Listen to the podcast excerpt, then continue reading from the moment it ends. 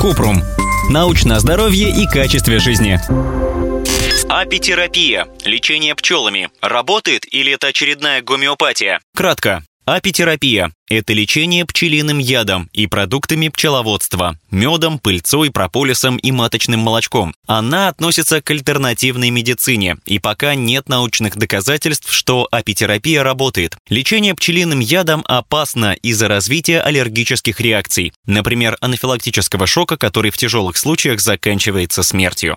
Подробно. Народные целители считают, что пчелиный яд помогает при артрите и рассеянном склерозе. Теория лечебного действия пчелиного яда строится на том, что якобы укусы пчел вызывают воспаление, в ответ на которое в организме возникает противовоспалительная реакция. Однако результаты исследований это не подтверждают. Мед полезен при кашле. Если выпить горячий чай с лимоном и медом, возможно, это облегчит самочувствие. Как средство от кашля мед можно использовать взрослым и детям старше одного года. Ребенку до года давать мед нельзя, поскольку он может вызвать детский ботулизм, редкое заболевание ЖКТ. Маточное молочко используют в косметологии и народной медицине, однако доказательной пользы для здоровья и красоты у него нет. Клинические исследования не подтвердили, что маточное молочко полезно для лечения язвы желудка панкреатита, астмы и кожных заболеваний. Подробнее про виды маточного молочка и о том, как оно влияет на фертильность мышей, мы писали в статье «Маточное молочко лечит бесплодие». Прополис состоит из пчелиного воска, древесных смол и ферментов. Считается, что он убивает бактерии, вирусы и грибки. Ученые проводили клинические испытания прополиса и обнаружили, что он действительно обладает лечебным эффектом при язвах во рту, герпесе, ожогах и диабете.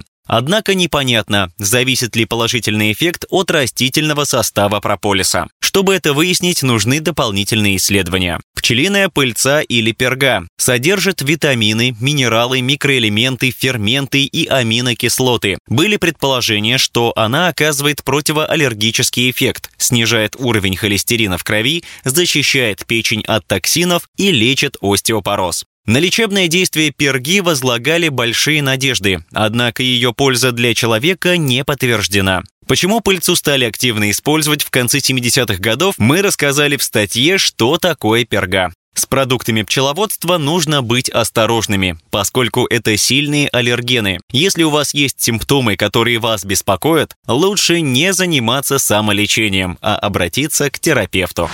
Ссылки на источники в описании подкаста. Подписывайтесь на подкаст Купрум, ставьте звездочки, оставляйте комментарии и заглядывайте на наш сайт kuprum.media. Еще больше проверенной медицины в нашем подкасте без шапки.